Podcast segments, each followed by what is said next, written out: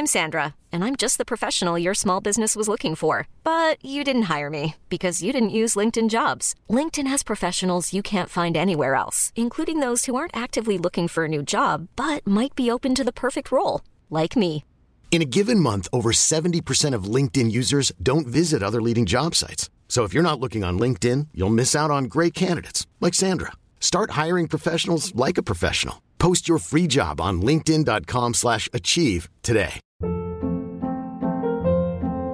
Hold up. What was that? Boring. No flavor. That was as bad as those leftovers you ate all week. Keke Palmer here, and it's time to say hello to something fresh and guilt-free. Hello Fresh. Jazz up dinner with pecan-crusted chicken or garlic butter shrimp scampi. Now that's music to my mouth. Hello Fresh. Let's get this dinner party started. Discover all the delicious possibilities at hellofresh.com.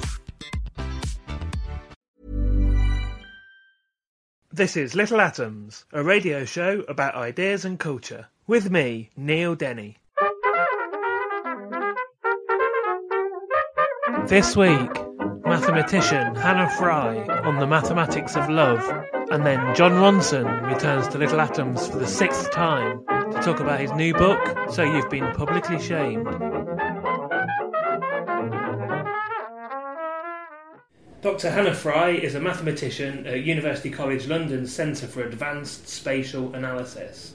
In her day job, she uses mathematical models to study patterns in human behaviour, from riots and terrorism to trade and shopping. Alongside her academic position, she is currently a UCL Public Engagement Fellow, taking the joy of maths, such as it is, into theatres, pubs, and schools. She also co presents the BBC Worldwide YouTube channel and regularly appears on TV and radio, and most recently on Climate Change by Numbers on BBC Four. Her first TED Talk attracted more than 500,000 views and evolved into her first book, The Mathematics of Love, which we're going to be talking about today. So, Hannah, thank you for thank you for joining me today. Thanks. Why, generally, why do you think maths can give us an insight into our love Into lives? love. Well, I'm, I'm quite happy to admit that they don't seem to naturally sit that well together. I'm, I'm aware of that. Um, the thing is, though, even though I, I mean, I'd be the first person to say that you can't use equations or proofs to really capture sort of you know the thrill of romance or you know the real essence of love. But at the same time, I, I think that math can still give us something because in our love lives there are all sorts of different patterns in the way that we behave, in the way that we speak about each other, when we decide to settle down. Um, and those patterns, math is uniquely placed to describe them and unpick them. So let's talk about what are our chances of, of meeting somebody in the first place, somebody we consider compatible. Listeners will be very familiar with the uh, the Drake equation. Yeah, of course. Um, so let's talk about the mathematician Peter Backus, who Yeah. sort of bastardised the, the Drake equation. Yeah, in a really nice way though. So the idea behind the Drake equation then is that, is that you take the whole universe and you, you uh, the more and more criteria you put on, you know, uh, distance from a star, you know, um, ability to support life and so on and so on. You shrink down the number of potential candidates that you have. And what Backus did is the same thing, um, but for the number of potential candidates he has for his own heart, shall we say. So he starts off with, you know, everyone in the world, shrinks it down, he's only willing to look for people in London, uh, shrinks it down further, he's only interested in one gender, um, shrinks it down further in that he wants them to find him attractive, um, and so on and so on and so on, and ends up with a number of 26 women in the whole of the world who would be available for him to date, shall we mm-hmm. say? Which I think sounds quite pessimistic, in mm-hmm. my opinion. Yeah, he's quite. Well, he's a bit fussy. I mean, I didn't. I didn't He's a Google. touch, touch on the fussy side. I didn't Google a picture of Peter Backus, He's but actually he's a very, he's very good looking. Oh, very actually, yeah. And he's also, I should add, he's also married now. Yes, he's so married, it worked out for him in the end. Um, but there were certain things like, so for example, he says that he only finds one in twenty women Mm-hmm. attractive, um, which for me, I mean, maybe I'm just less, maybe I'm just less picky. Maybe I'm just less picky. But also, he, he wants to have somebody who's got a university degree. Mm-hmm. Um, so that sort of quarters the number of women that are available to him and isn't willing to. Uh, well, I mean, I suppose the biggest one is that he's not really willing to date anybody outside of London. Mm-hmm. But I think, um, you know, the 26 women figure, you can sort of work out your own number using the same idea. Um, but I think the 26 women thing does actually raise an interesting point, which is that the more and more criteria that you put on, the smaller and smaller your pool of potential partners shrinks. So, that, I mean, I, I know that I certainly have some friends who've been single for a long time and are unbelievably picky. You know, They're- they've got to have this job, they've got to like this music, their hair's got to be this colour, or like they can't wear brown shoes with jeans or whatever, right? And like what you're ultimately doing in that sense, if you if you sort of quantify it, is you're setting yourself a completely impossible challenge. Yeah, you're trying to find somebody. Your probability of finding somebody who matches your, your long list of criteria is, is almost zero. Mm. So I, you probably shouldn't You're introduce me to your friends. You've got, no, they're dark enough. That's fine. Yeah. Oh wait, no, wait. Was it black shoes? I can't remember. I think it Um, was black It was shoes. my sister, it was by the way. who. I'll- I'll oh, was it? her, yeah. I think it was black shoes with jeans. Yeah, black shoes. Yeah, shouldn't do that. Yeah. Well, I, d- well, I don't care.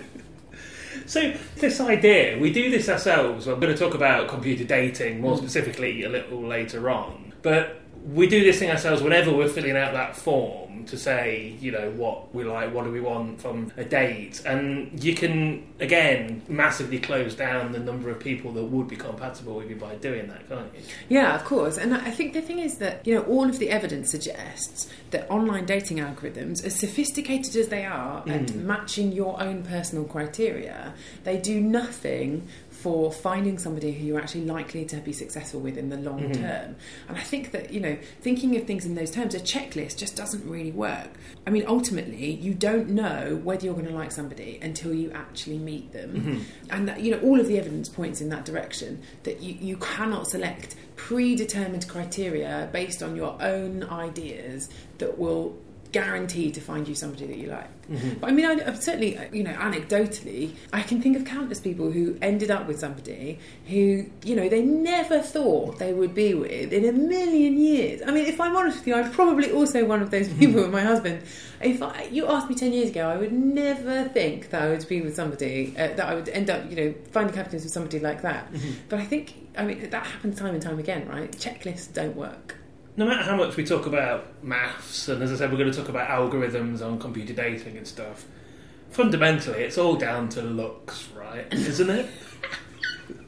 No, no, etc. So, how important is beauty then? Let's talk about that. well, um, okay, so well, okay, there has to obviously there's something in beauty, right? You've got, uh, thinking of how many different societies have ended up prizing beauty above almost anything else, you know, there has to be something in it, and there is. But it turns out that, mm, for the most part, the things that we um, seek out as attractive or seek out in a, in a potential partner and, and deem attractive are actually just markers for our evolutionary pre-programming to look for the best sort of host, shall we say, for our future genes. So, for example, things like symmetry come out in lots of tests. Um, so, people really prize naturally symmetrical faces.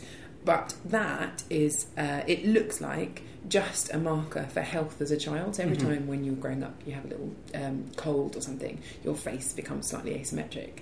So a symmetrical face is, is uh, a sign of health. There are other things that, you know, in women we prize big eyes, big lips, sort of small childlike chins, lean figures, good waist to hip ratio, that kind of thing. Um, and likewise in men, defined brows and like strong jawlines and muscular bodies both of those things come through with the sex hormones during puberty. So people who are uh, likely to be very muscular, like men rather, who are likely to be very muscular and have very well-defined jaws, um, they also will have a high level of testosterone as they go through puberty, which is again just another marker for fertility, really. So what you're doing when you pick out somebody with nice big plump lips and like you know, you know all lovely little chin and big eyes, what you're really doing is you're, you're sort of giving in, shall we say, to your evolutionary programming to want somebody who probably get pregnant quite quickly. Um, that symmetry, staying with you know an idea of maths. There's well, it's a bit of a myth. This idea of the golden ratio. Yeah, but it's so prevalent. Mm. I mean, so actually, I have to confess, you know, until um, I properly did the research on this book, even I Mhm. believed it, and I, I totally bought it. Mhm. And it, it says quite a lot about my inability to think critically. I think. if I. But so it said, in case you haven't heard this, it, it says that the perfect face matches the proportions of the golden ratio, so that your mouth will be 1.618 times the width of your nose, that your mm-hmm. brows and so on. But ultimately, absolutely not true. Complete rubbish. Mm-hmm. And the reason is, well, ultimately, it's just not science, right? Like, you can't just take loads of faces, measure random ratios until something that roughly mm-hmm. matches your theory. I mean, it's just it's just completely the opposite of scientific process, right? Um, but also, you know, 1.618 and so on, it's, a, it's an irrational number, right? So it goes on forever. So how do you decide, you know, maybe like the width of your nose and mouth might be, you know, roughly 1.6, but how do you decide exactly where your nose starts or where your mouth ends or where your ear starts? You know, it's just uh, rubbish. The other thing I wanted to talk about in this section is this thing, the decoy effect, which I think gives will give hope to a, to a lot of people listening. I might suspect. yeah. So uh, I mean, the, the thing about beauty is that you sort of hope that there's um, there's some like, or I hoped anyway, given the remit of the book was about mathematics. I hope that there was a mathematical idea somewhere, and this is you know one of the places where it does exist. So um, when people make choices, when people make decisions, you can wrap it up in something called um, discrete choice theory, uh, which is very very mathematical. But it's also um, got results that are quite tangible and easy to uh, well that we're all very familiar with because they often get exploited by people who are trying to get you to choose their products. So one of them is this thing called the decoy effect, which is that if you have if you're trying to like sell a product, you can make it look better by simultaneously marketing a very similar but slightly inferior version, right, of that same product. So Um, popcorn at the popcorn cinema, cinema, exactly. yeah. Yeah. so like medium versus large popcorn, Yeah. uh, and then there's a small as well, right? S the large popcorn looks ridiculously expensive until you realise that the small popcorn is like 50p cheaper, Mm-hmm. and you're like, oh well, yeah, actually maybe it is a bit, bit of a, a better bargain. Like it kind of just serves to make it look better. Um, so there's an economist called Dan Ariely who has applied this decoy effect to human beauty. And what he did was he found two of his students actually who were uh, did surveys and, and, and found out that th- these two male faces were considered roughly the same level of attractiveness. Right, 50 percent of people would go for one, 50 percent of people would go for the other. And what he did is he then took one of the faces and created like an uglified, Photoshop uglified version of that face, and then presented the three faces together, two originals and one uglified version, and asked people who they thought was more attractive. And where an uglified version of your own face appears, you suddenly become the much more attractive option, right? So mm-hmm. 75% of people chose the original face, which had a, a- an uglified version. Nobody chose the uglified version, mm-hmm. but the uglified version served to make the original face much more attractive. And if you change the, the, the person that you're uglifying, the results switch round, right? So mm-hmm. 75% of people then go for the other face. And the sort of implications of this study, I think, are quite interesting, which is that basically, when you go out on the pool, Take your want ugly do- mate. well, yeah, but not just your ugly mate. They need to look as similar to you as possible, but just noticeably inferior. so, so I guess So a brother or something. yeah, exactly. An uglier brother. Yeah, exactly, exactly. I just need to find like a, another six foot tall ginger girl who's just who's like you know marginally like slightly uglier.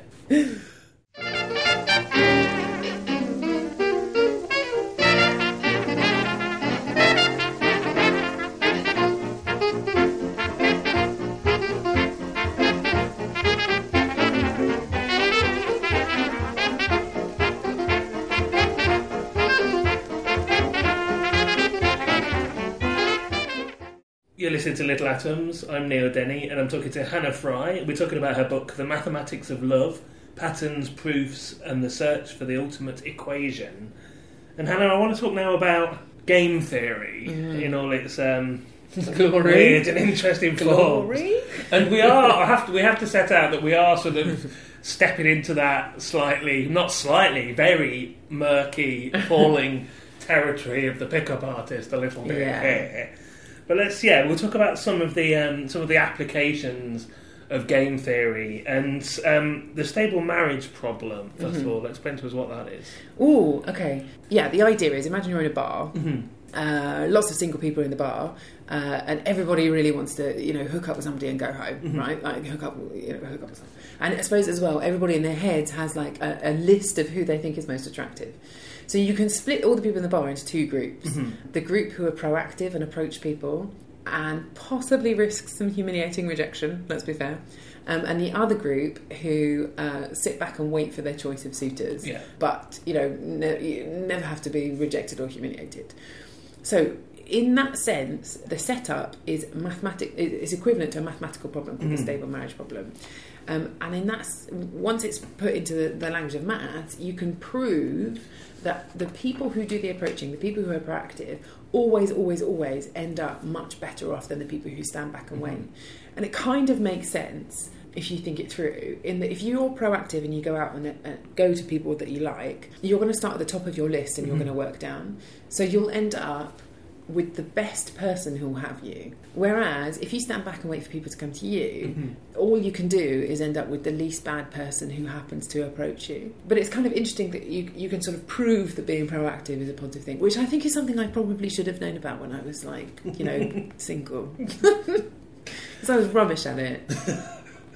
So more classically a game theory thing then. So um, Robert Axelrod cited tit for tit Mm. for tat, which has you know time and time again proved to be the most effective approach in terms of well for both men and women attempting to to woo each other. Let's talk about how game theory can can apply. approach, yeah. Um, okay, well, so the thing about game theory, right, is that you're you're trying to exploit the weaknesses of your opponent. I mean, that's ultimately what it's about, right? Or at least, you know, that's how you frame it. So a lot of the game theory that's applied to dating is unfortunately based on, uh, you know, extreme gender stereotypes. Um, in particular, that men only ever want to have sex, and women, of course, are constantly trying to trick men into marrying us. So a lot of the ideas are based on uh, you know on that and, and, and trying to get the most out of you know the other person in that respect. But Axelrod's tit for tat I really like when applied to game theory um, because it actually ends up giving you a much more positive message. Because you know the idea is that if somebody doesn't call you, for example. Um, essentially, every time that you interact with somebody, you're playing a version of the prisoner's dilemma, right? Mm-hmm. In that they can they can misbehave and still have you sort of fawning after them, and that's re- ultimately going to be the biggest payoff that they can mm-hmm. get. But likewise, that means in the future you're less likely to trust them. So you can kind of think of a, of a relationship as though it's an iterated prisoner's dilemma that you're kind of continually playing this game mm-hmm. against each other. And in that sense, Axelrod's tit for tat strategy helps you decide, you know, what to do if somebody doesn't call you, or if somebody misses your birthday, or if somebody's just like generally a bit of a dick. Right? And the idea then is, uh, so there's four things to Axelrod's uh, tit for tat. So first up is to be clear, so mm-hmm. not play games within the game. Um, secondly, to be nice. So unless somebody does something bad to you, unless somebody you know messes you around or doesn't call you or whatever, mm-hmm. there's no reason to be nasty. So generally, be nice unless you're you're given reason to do otherwise. Mm-hmm. The next one is to be provocable. So if somebody does something bad to you, you shouldn't allow yourself to be exploited. So you should punish them with something that's measured, a measured response, right? Mm-hmm. Something that's kind of, a, of an equivalent weight. So if they don't call you, maybe don't return their call when they finally do, mm-hmm. or you know, give it a day or whatever. Or if they cancel on you, yeah, you know, cancel on them.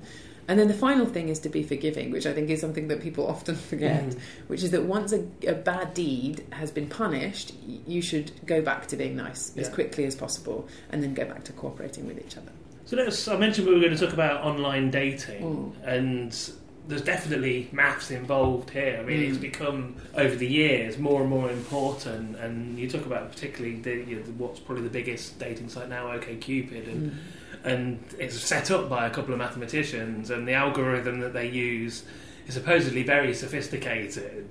Although it doesn't actually seem that effective. yeah, well, I mean, it's it's kind of it's doing exactly what it was designed to do, mm-hmm. which is deliver you people who match your own personal criteria, right? And in that respect, it's very good. Mm-hmm. The These are criteria that we've chosen you, to you define with. yourself, Yes, yeah, yes. exactly, by answering a series of questions Yeah. and saying what you want, what response you want in your partner. Um, so in that respect, it's very good at that. But just a slight issue is that you don't know you don't know what you want until you find it. Mm-hmm. Unfortunately, and there's, there's there's kind of countless pieces of evidence of this, but probably one of the most profound is the evidence from OkCupid themselves, right? Which is where they did uh, an experiment on humans. Was the blog post that they, they called it was amazing. And so this guy Christian Rudder, one of the co-founders of OkCupid, essentially what they did is they took some people who genuinely were a ninety percent match percentage. and they compared them with another group who were actually a 30% match percentage. Uh, Mm-hmm. But the group that were in the 30%, they lied to them and they told them that they were 90% matched Mm-hmm. with each other and then looked at how those different relationships evolved over time. Mm-hmm. Now, in terms of the chances of, of messaging people, you're much more likely to message people and get into some kind of a conversation Mm-hmm. if you believe that you're a good match, which means people put some sort of store into the algorithms.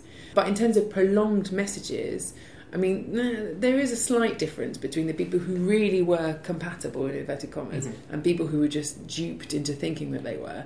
But it's really slight. I mean, the chance of like actually having more than four messages with somebody, I mean, it's in the teens for both both cases. So people put store in these in these algorithms, but they're not so good at like actually find, yeah, actually getting people. How could you talk about how they could Mm. improve that? So, what would we need to do to make it work Better, better? yeah. yeah. Um, well, so the only thing in the academic research which has been shown to be a long term predictor is something called non conscious synchrony. So basically, the idea is that you don't know what you want until you find it, but as soon as you find it, your body gives you away completely, right? So I guess we've all heard of this thing, you know, your pupils dilate, your heart rate increases, um, all of those different things. But also, the way you behave starts to mimic the other person, Yeah. right? So your speech patterns end up synchronizing, your laughter ends up synchronizing, you end up mimicking their body movements. I feel Yeah. massively self conscious right now. like, don't like, no.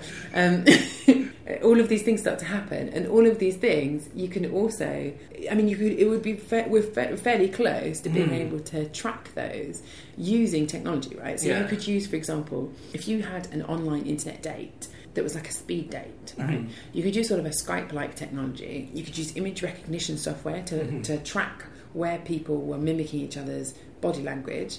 Um, you could use Siri like technology to Mm-hmm. track people's vocal patterns and their speech patterns. And then at the end of a very short internet day, you could deliver a meaningful match percentage that's actually, in certain cases, shown to be a genuine predictor of long term Mm-hmm. compatibility. I find this bit fascinating, particularly because it's like it's basically you know body language. It seems like some pseudo-scientific bullshit from the 1970s, but it's actually No, it's actually It's real. true, I know it's real. And it, to be honest, it's something that I like. I think is totally fascinating, and I don't know an enormous, enormous amount about Mm-hmm. it. But the thing is, have you ever noticed, like, when you have a conversation about body language, everybody suddenly becomes really self-conscious? Have you noticed? you gotta sit on your hands and don't move. Don't play with No, your hair, right. whatever you Playing do. with your hands. I know exactly. exactly. Don't touch your face. Oh God, touch my face. We talked earlier about the we talked about the decoy effect, and I'd sort of questioned whether or not looks was the thing that mattered above above all things before. In the internet dating world, this is really counterintuitive, but it pays to be a bit ugly. Well, yeah, yeah. I love this. I love this so much. Yeah. So the OkCupid guys have um, it, on OkCupid. There's a there's a voluntary section where you can rate how attractive you think people are between one and five, and you can compare that to how many messages people receive to get some sense of how looks relate to popularity. And the thing is, it's not just the best looking people who end up getting all the messages. Mm-hmm. Actually, the people who do the best are the ones who divide opinion the most. So the people who some people think are really gorgeous, mm-hmm. but other people oh, think they're a bit, a bit ugly. And I think the reason is is that people, when you're sending messages in an online dating context, you're you're really thinking of your own chances, right? And if somebody is just classically beautiful, you imagine that they're going to get loads and loads of messages. And mm-hmm. you know, why would you throw your hat into the ring and risk being humiliated? Whereas if you spot somebody who you think is really gorgeous, but you suspect that other people aren't going to be that interested, mm-hmm. it's like less competition and an extra incentive for you to get in touch. But I also think it's kind of worth remembering when it comes to online dating, you're not trying to attract everybody. You're not trying to appeal to the masses. You're mm-hmm. just trying to attract the people who are right for you. Mm-hmm. So, in that sense, and kind of proving that it works, you're much better off to just play up to whatever it is that makes you different, which is sort of the opposite of what people do, right? People mm-hmm. try and often try and you know minimize whatever they think makes them mm-hmm. unattractive, but you shouldn't do that. You should just like basically let it all hang out. I'm Andy Miller, and you're listening to Little Atoms, a radio show about ideas and culture. I guess the reason most people are, you know, taking part in this whole stressful world of Oh, dating yeah. and online dating, particularly, um, is because they're you know they're looking for somebody to settle down with Yeah. eventually. So I want to talk about optimal stopping theory. Let's talk about when is the right time to settle down. Yeah, right. So I suppose this is one of the more, um, shall we say, abstract bits of maths that's uh, like, so it's not based on real data.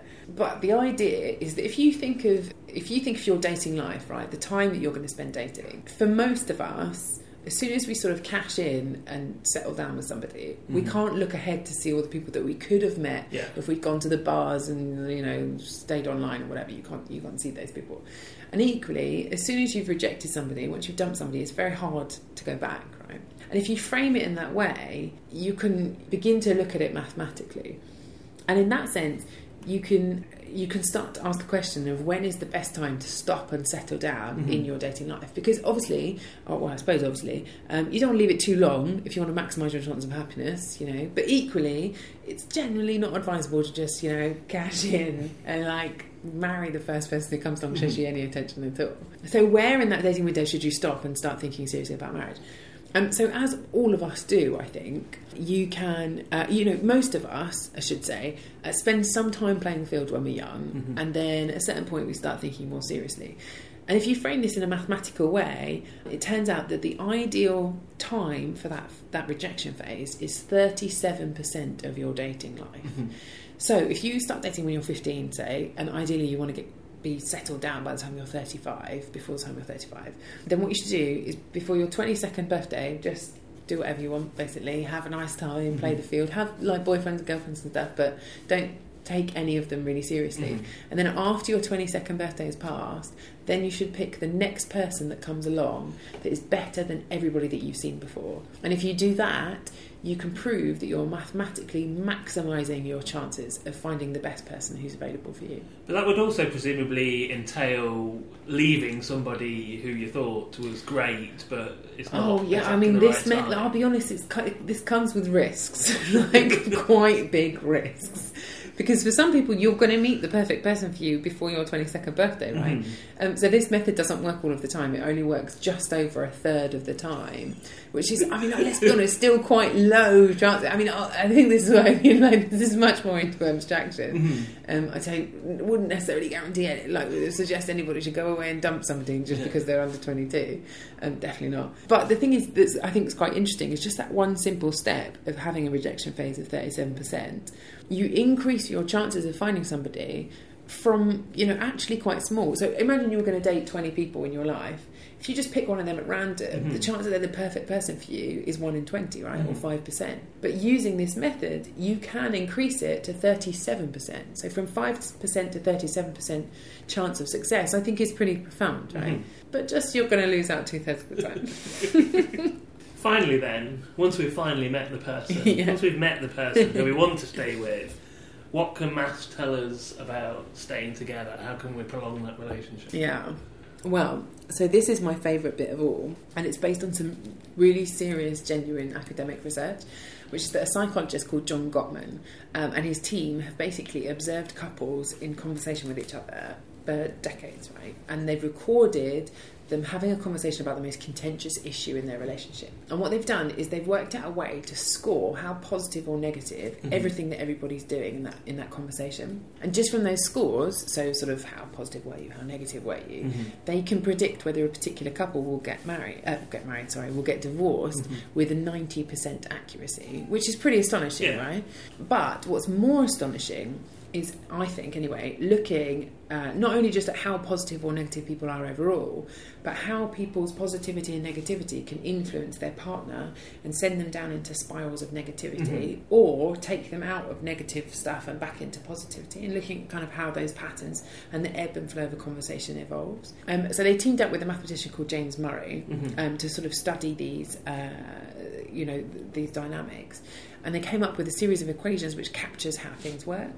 But one of the most important terms, or the most important term, I should say, in this equation is something called the negativity threshold, right? Which is basically how annoying one person has to be before they provoke a really strong reaction in their partner, um, a strong negative reaction, I should say, in their partner.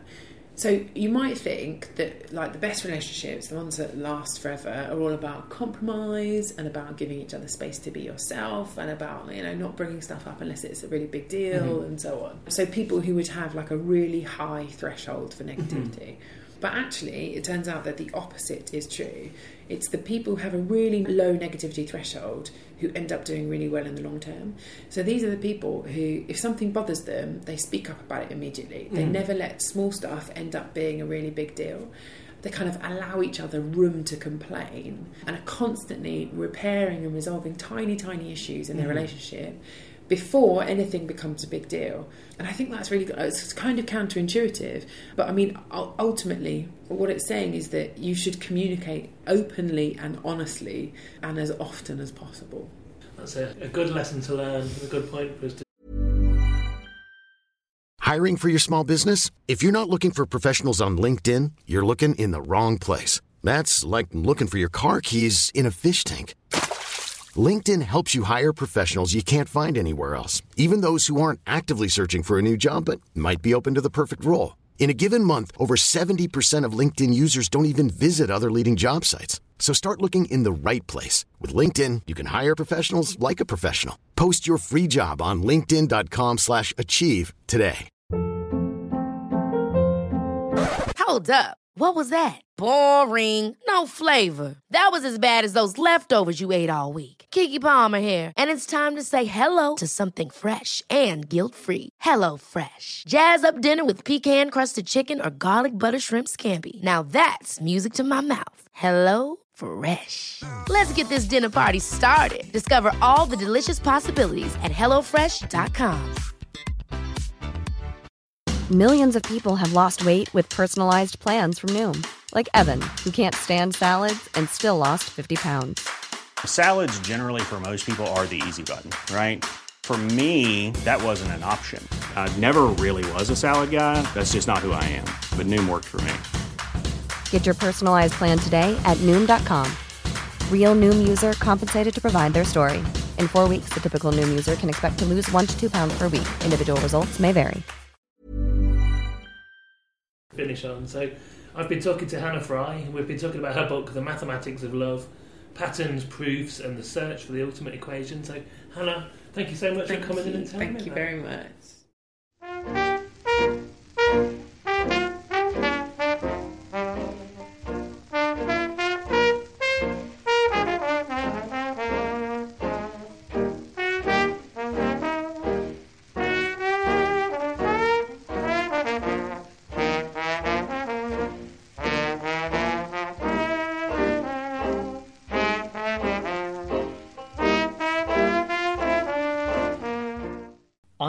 Goldacre. You're listening to Resonance FM, and this is Little Atoms, a radio show about ideas and culture.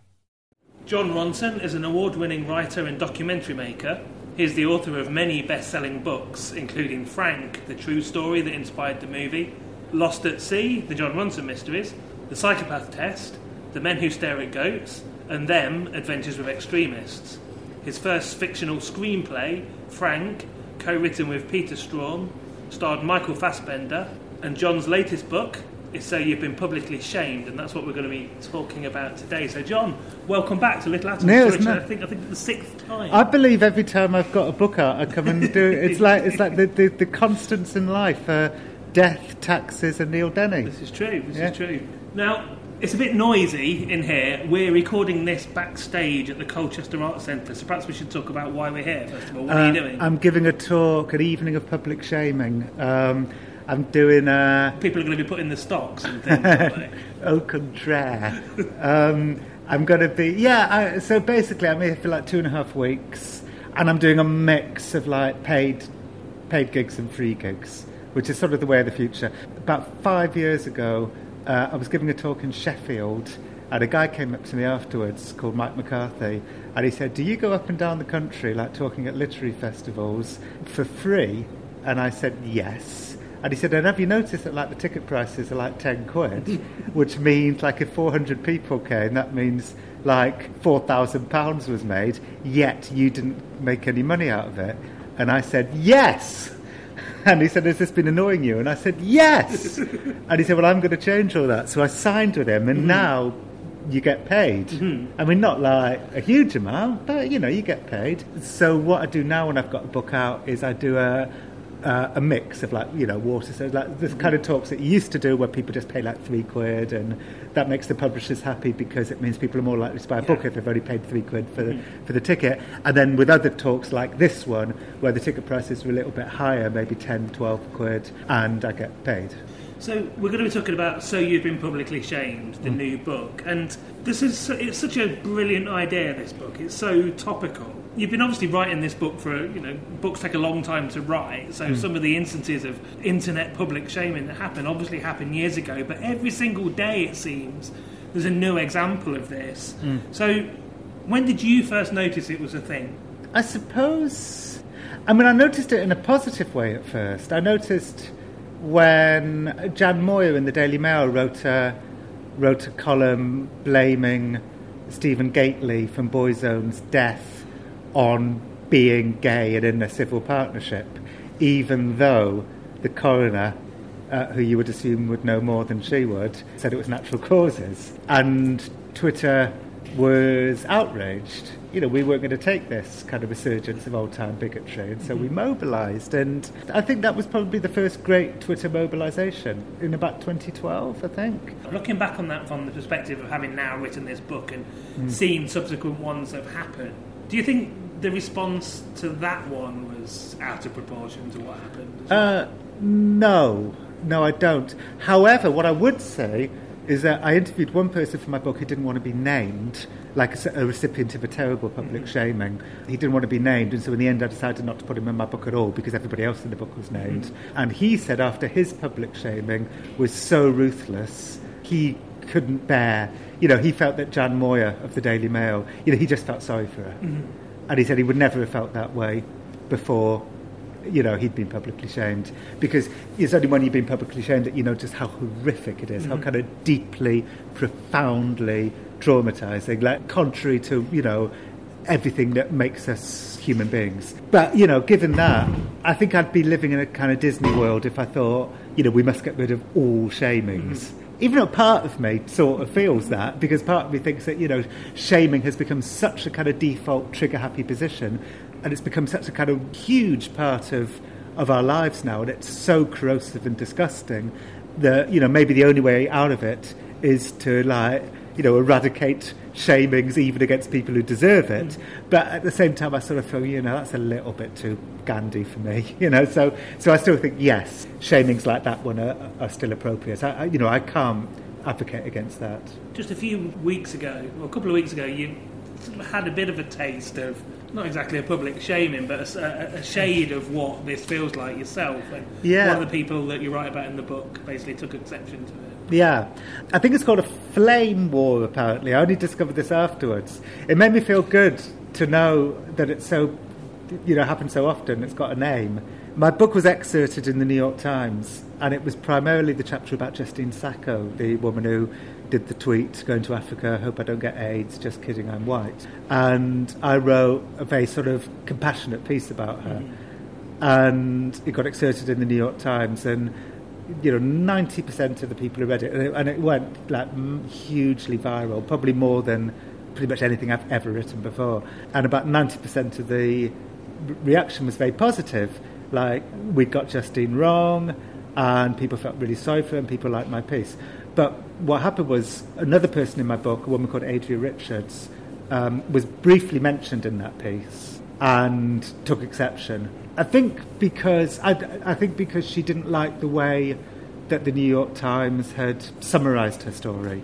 Anyway, became extremely vocal about it, and the next thing I knew, I was getting like hundreds of furious messages from her supporters. Now, I was thinking this is a little bit rum because she hasn't actually read my book. She's like, you know, and in fact, you know, if she had objections when she read my book, that was another matter. She just read like a paragraph that was a summary in the New York Times. Anyway, I didn't respond at all, but I did find it upsetting. Mm-hmm. I, I read every single tweet and it's and they snaked their way into me, and I felt anxious and upset because that's what that does to you. It's it's a powerful thing. I didn't reply to anybody. Um, the one that really made me smile was somebody wrote, "Why isn't Jon Ronson replying to any of us?" And then somebody else wrote, "Oh, Jon Ronson only replies to men." and I thought, I have no male friends. I, I am honestly, I am sexless. I'm like, I'm like a eunuch from Game of Thrones. and it just made me realise, you know, I'm just a kind of blank canvas for those Mm. people's ideology, and that's what happens time and time again in public shaming. You're just, you're just a kind of pawn in somebody's predetermined ideology. And frankly, I've always been opposed to ideology being more important than human beings. And so I, you know, and I, I found. So once again, I saw that, you know, here's another example of why ideology should never be put above humanity. You say you, you're a blank canvas for like, you know the, the, the public to put their own ideas onto you about, and, and funnily enough, one of the one of the sort of first chapters in this book, you talk about this experience, this the infomorph. Yeah, Spambot. Yeah, this, I believe is the actual term. Do you want me to tell yeah. the story? tell us, tell us what happened. Okay, well, I accidentally typed my name into Google and discovered that there was a. Um, God knows what I was trying to type into Google. Probably Ron Swanson from uh, Parks and Recreation. Um, accidentally typed in Jon Ronson. Um, As you do. As you do. And uh, discovered that there was another Jon Ronson on Twitter with my face Yeah. and my name, but with a completely different personality. Frankly, it, it was a twat. It was like all it wanted to talk about was like its soirees, its dinner parties, what kind of lemongrass it was going to make a stew, and, and it was being followed by people I knew from real life who kind of, was, you know, suddenly thought, you know, why is John John's had a Ronson- Yeah, why is Jon Ronson suddenly so interested in fusion cooking? So I found out who was behind it, and it was these three intellectuals. One was an academic, one was a researcher. So I said, "Can you take down your spam bot?" And I said, "We prefer the term infomorph." So I said, "But it's taken my identity." And I said, "The infomorph isn't taking your identity. It is repurposing social media data into an infomorphic aesthetic. So I sort of obviously felt this kind of tightness in my chest, and and um, finally. I said, look, if you won't take down your spam bot, maybe we can meet and I can film it and you can uh, explain the rationale behind the spam bot. And they said, yeah, we'd very much like to meet to explain the rationale behind the infomorph. And I said, I'm very glad to hear that because I'm looking forward to hearing the rationale behind the spam bot. So um, I met them and we had this kind of shrill fight while I was shrill. And I put it on YouTube. Yeah, it's a great video because you do get you do get angry, which you don't often you don't No. often see you in your well not in the film. I got angry yesterday. I was giving a talk about this book at Future Fest, and I told the Justine Sacco story. And at the end, somebody put their hand up and said, "You're onto a loser here because Justine Sacco's a racist, and you shouldn't be defending a racist." And I said, "You know, I, I believe my book proves absolutely that she's not a racist." And we had a bit, and I got really annoyed. I was like, you know, after everything I've just said, I mean, I don't sound like a patrician dad, but it's like after everything I've just said, are you saying that you still think Justine Sacco deserved what she got? Mm-hmm. And he was yes. And so we had a real ding dong. I think they're going to put it online. And I hope that I was as awesome as I felt, but I might not have been. I might have just been shrill again. Um, So did detect the infomorph down? The, the Yeah, they were shamed Did into- detect the spam bot down? they were shamed into acquiescence and took it down. Uh, well, they didn't take it down, they froze it. So it's still there, but archived, but it doesn't tweet anymore. Yeah. I remember at one point he said the internet is not the real world, but the internet is the real world. And I was surprised at how much I cared mm-hmm. about my identity being stolen. Identity is important. Well, there was no doubt. I mean, in, in the film and in, the book, like they basically suggest that you're being a bit sort of arrogant to suggest that it's you. There's lots of people called Jon Ronson, but it Yeah. has your photograph. It It's very my- it was- is yeah. supposed to be you. It was it was a very disingenuous argument. It was, and they must have known that. Mm-hmm. I still don't quite understand what they were doing. I bear them no ill will. I mean, the only reason why I even brought this story up again and put it in my book was because you know I felt it was a you know it was a, it was a good way to start the book because here was me enjoying publicly shaming somebody before you know before I kind of learnt Yeah, and, my your ways. followers started getting really nasty about it. Yeah, exactly, and I loved it, and and so I felt, you know, if I'm going to write a book that's against public shaming, I have to admit that at the beginning of this, like all of us, I was in mm-hmm. favour of public shaming. I'm Alex Cox, and this is Little Atoms, a radio show about ideas and culture.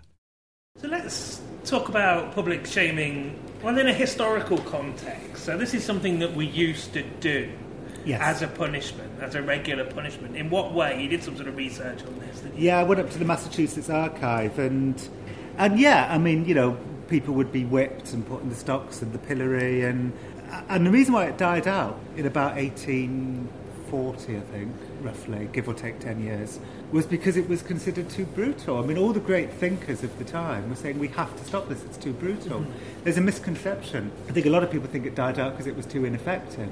I think we want to think that because we want to feel happy to publicly shame people. We want to have our cake and eat it. We want to do it, but we don't want to think that we're destroying lives. So what is it about?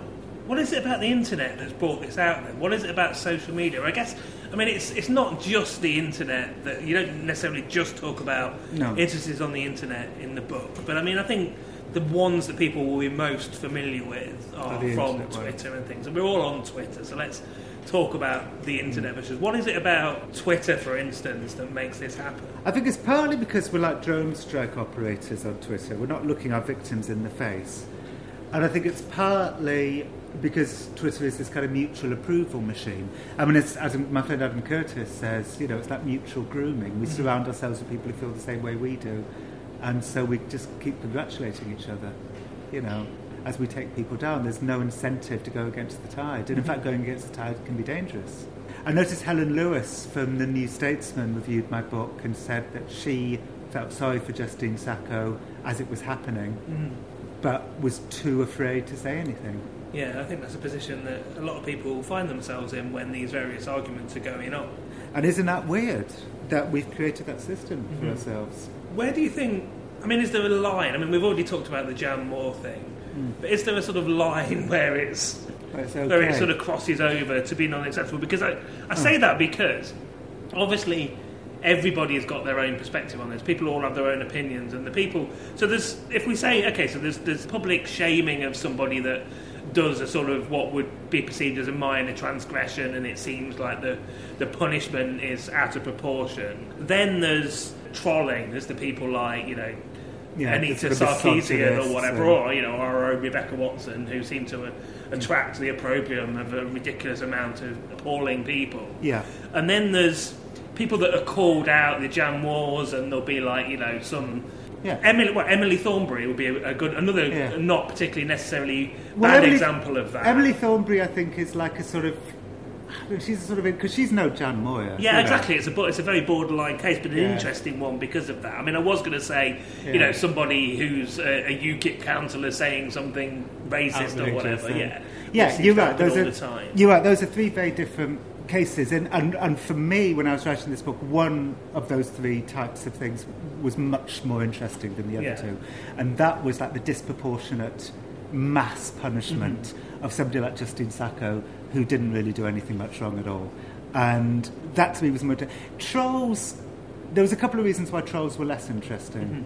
Um, although I think I'll try and say something out loud that I've been thinking. So, um, two things, which I'm slightly worried will come over as like offensive or outrageous, but that, but they're not intended to be. So I hope they don't come over that way. But I'm going to say what I, what I feel about. But trolls. nobody will nobody will take any notice of that caveat. Obviously, when you get publicly yeah, shamed about it. Exactly. If somebody like Rebecca Watson is sort of bombarded by misogynistic trolls, Mm-hmm. it's horrible. And in fact, I've been with Rebecca when it was happening, and it was like kind of deeply distressing Mm-hmm. for her. But and I'm not trying to make, make like sort of equi- like you know pain equivalencies here. But the point is, she because the people who were trolling her were like an outrageous misogynistic group of lunatics. She would have had a kind of support network who would have rallied around her and fought her case. Yeah. Somebody like Justine Sacco had nobody, totally isolated, and that's mm. that's the most profound sort of social shaming when Even her family were. yeah, when everybody, when everybody agrees that you're a monster. So even Rebecca, at her like worst amount of trolling, mm-hmm. Would have had people supporting them. And, mm-hmm. and so I think by that by the very nature of that, it surely isn't as traumatizing because what's so traumatizing is being told by everybody that you need to get out. I mean, that's unthinkable. Mm-hmm. So that, that's, I think, one of the things I want to say about trolling. But at the same time, I understand that's like saying, you know, oh, a victim of trolling. It's a bit like Richard Dawkins saying, oh, poor Muslima. I'm not trying to say that, but I'm saying, I suppose what I am trying to say is if you've been a victim of trolling, don't think that you know what it was like to be Justine Sacco, mm-hmm. because there's a, there's a profound difference.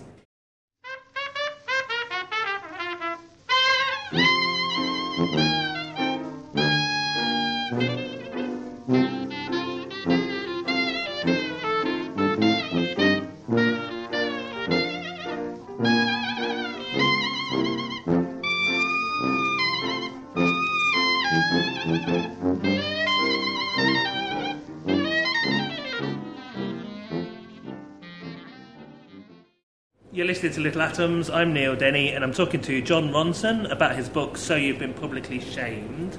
And Jon, in this next part, I want to look at some of the examples of the various types of public shaming that you look at. Mm-hmm. I really want to start with somebody who has also been on Little Atoms numerous times, Jonah Lehrer. Oh, has he? Yeah, I interviewed him twice, and I interviewed him about the creativity book just before the thing happened. Yeah. Well, I'll let you remind us what hmm. this story is about. Jonah, okay, so I think this is an extraordinary story. In fact, if I'm being totally honest and narcissistic, I think the Jonah Lehrer Michael Moynihan story is the best bit of writing I've ever done. I'm, I'm, I'm incredibly Hmm. proud of it. It's the story of, a, of Michael Moynihan, who's a, a, a freelance journalist. He's now much more successful, but at the time, you know, he was kind of scraping a living as Mhm. a blogger and a freelancer. And he discovered, kind of just through luck, that Jonah Lehrer had faked some Bob Dylan quotes, but added words to Bob Dylan quotes, and basically messed around with Bob Dylan quotes. Mm-hmm.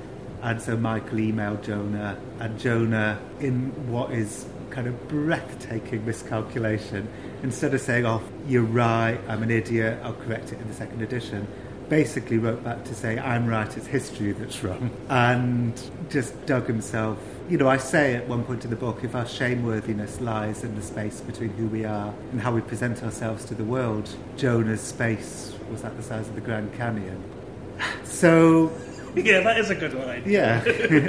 he um, he just dug himself deeper and deeper and deeper until finally he knew he was caught, Mhm.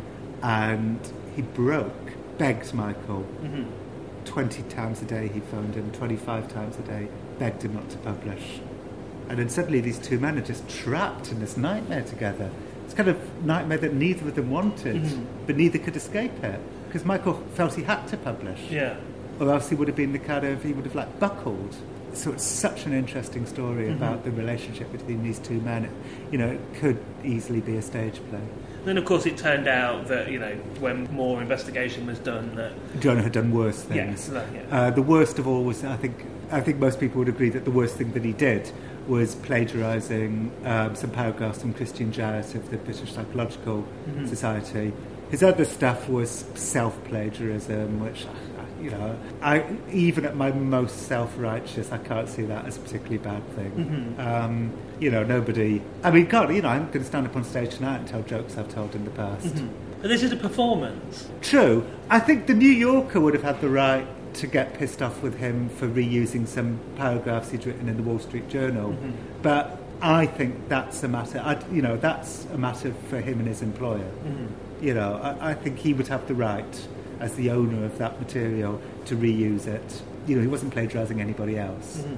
The reason why I say this is because there's a couple of lines in the psychopath test which people really like. It's what I'm talking about how I say if you want to get away with wielding true malevolent power, Mhm. be boring. Mhm. Because journalists love writing about eccentric people. So, you know, which is why sort of the bankers got away it so long, Mhm. because they were just boring, and journalists didn't want to write about them because they didn't want to write boring stories. And I thought that was a really interesting point. and, I, and I'd written it previously. Mhm. I think I'd written it either in The Guardian or in this little collection I had out called What I Do, Mhm. and nobody paid much attention. And so I, I put it in the psychopaths. I thought this is a really interesting thing I'm saying Mhm. here. And I want to give it like a second chance. And, and so I put it in the cycle test, and sure enough, it's become one of the most popular parts of that book. It's one of the most quoted parts of that book. I'm proud of that. I'm not embarrassed by that. It's like when a band brings out a single Mm-hmm. that nobody listens to, and then they re release it a couple of years later, and it, and it does really well. So that's why I can't get too annoyed about Jonah's self plagiarism, because that's, for me, that's a positive story, the story I just said. Justine Sacco, you've mentioned a few times already, but give us a, a, a recap of what actually happened, the sort of events as they unfolded. Um, and they literally did unfold Yeah. in that sort of way. So she tweeted, go to Africa, hope I don't get AIDS, just kidding, I'm white. Now, obviously, well, not obviously, but in truth, she wasn't intending to be racist. She wasn't intending to gleefully flaunt her privilege. She was trying to make an anti racist. I don't know if anti racist is the right word. She was trying to make a joke making fun of people who gleefully flaunt her privilege in much the same way that Randy Newman would write rednecks or short people. Well, it, it, I thought at the time, I remember this happening and thought that's basically what. Sarah That's a lame does. attempt at a Sarah Silverman Yeah, joke. or, or a lame attempt at an episode of South Park. Yeah. You know, or lame attempt at a Randy Newman song. Anyway, if people did realise that, and I'm sure a lot of people did, they still tore her to pieces. And by the time her plane landed, Yeah, and so literally she was flying to South Africa while all Yeah. of this was going on. without- oblivious to Yeah, yeah, yeah. and it was horrific. I mean, it was the, it was torture. I mean, you know, a hundred thousand people waiting in the dark for her to land so they could leap out at her and yell "boo" is torture. You know, we discovered torture that day. That's literally like startling people Mm-hmm. so extremely. I write about that in the Men Who Stare at Goats. Mm-hmm. You know, we discovered torture. We were like Guantanamo interrogators, waiting for Justine Sacco to land. Mm-hmm. It's awful. And it's, it's one of the most brutal things I've ever seen. And of course, she lost her job. Yeah, but lost herself, mm. you know, for a year. I mean, she's okay again now. It took her a year. The two things that made it okay was she got a new job eventually, and and I came along with my story, which sort of reconnected her to the world. You know, people were like, "I'm sorry for what we did, Justine." I'm Natalie Haynes. You're listening to Resonance FM, and this is Little Atoms, a radio show about ideas and culture. I want to talk about the sort of post-shaming world, the Yeah. end of this, and what we can do to sort of deal with it. So yeah, so talk about this company, Reputation.com. I mean, you have to be pretty rich, or you have to be pretty rich if it's like a big shaming, if it's all over the place like Lindsay Stone. Somebody like Justine Sacco, I think it's impossible. But it's kind of like a sort of you know privatized version of Google's right to be forgotten. They can manipulate the search results. They can trick the Google algorithms into thinking that nice judgments about this person Mm-hmm. are, are, are more important than bad judgments. It's all done with like it's kind of complicated, but it's all to do with kind of page rank. You know, certain pages have got more prominence than other pages, so your LinkedIn page, um, you know, automatically goes high up the Google search Mhm. results and so on. And they try and get the bad stuff buried to a place where nobody looks, which is like page 2 Mhm. page three of Google. And I think they do they do it well. Lindsay was a hard case. Mhm. They all really cared for Lindsay. They all felt deeply sorry for her, and, and so did I. Mhm. And usually, I think they work with really wealthy people, so I think they thought it was really nice Yeah. to be able to work with somebody who didn't have any money, and to do it for me, you know. So it was a good, happy experience. The other thing, you you attend a, a group session, I think, called the Shame Eradication Workshop. Well, that's what I called it. I mean, its actual title is Radical Honesty. Mhm. Yeah, where the way to get rid of shame is to just have no secrets, just be completely honest about yourself, your perversions, what you think of other people. Mhm. Just ends up with everybody just yelling at each other. It was, I didn't find it hugely successful. I understand what they're doing. It's like, you know, again, our shame worthiness lies in the gap between who we are and how we present Mhm. ourselves to the world. What feels no shame? A dog. So be Mhm. like a dog, just living instantly in the moment. But it was kind of weird. Mhm. I'll tell you one funny story. Uh, This didn't happen when I was there, but it happened when a friend of mine, Starlee Kine, was there Mhm. um, just before me, maybe a couple of months earlier. At the beginning, you have to go around, tell everybody a secret about yourself that you don't want people to know. And when Starlee was there, the first person said, My secret is that I haven't paid tax for 10 years. And um, everyone was like, Oh, I suppose such a good secret. And then the second secret was, I killed a man. And then the third person was uh, this person had killed somebody, pushed him out of the car, never, nobody ever found out. Then the third person was, um, oh my god, my secrets are so boring. I suppose I can talk about how I have sex with my cat. And then the second person said, the murderer said, can I add something? Uh, I also have sex with my cat. I think that's hilarious. So, I mean, where do you think this is going in the future? How's, how can we sort of change how people behave on Twitter and all of that? What, are we going to carry on like this? Well, I hope not. I mean, I want people to realise that, you know, human beings are a mixture of sins and talents and flaws, and I think uh, I'm hoping my book will sort of change people's attitudes a little. I know I don't want to sound like Russell Brand, but I've got ambition for this book, like he had for his book. So I do want to sound like Russell Brand. I, I, I want this book to, to sort of change people's behaviour. Not think twice before they make a joke that might be misconstrued, Mhm. but think twice before tearing somebody apart for nothing. I've been talking to Jon Ronson. We've been talking about his book, So You've Been Publicly Shamed. Again, apologies for the uh, for the noisy air conditioning unit in this room, but we're uh, backstage at the uh, Colchester Arts Centre before Jon goes on stage to do his gig. So, Jon, thank you very much for taking the time to talk to me. Neil, thank you very much for, and I'll see you next time, the next book. You've been listening to Little Atoms, a radio show about ideas and culture. This episode of Little Atoms was produced and presented by Neil Denny and was broadcast on Resonance 104.4 FM. The show is supported by 89UP and hosted by Positive Internet. You can follow the show on Twitter at Little Atoms. You can find old interviews, new journalism, and more on our relaunch website, littleatoms.com. Thanks for listening.